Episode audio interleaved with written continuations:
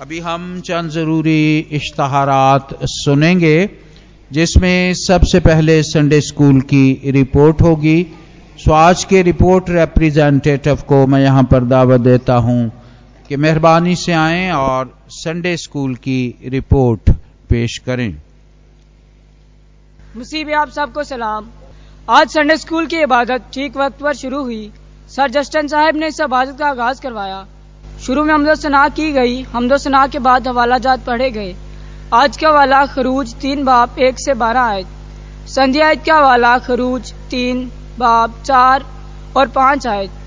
जब खुदावन ने देखा कि वो देखने को कतरा कर आ रहा है तो खुदावन ने उसे झाड़ी में में से पुकार कर कहा, आए मूसा आए मूसा।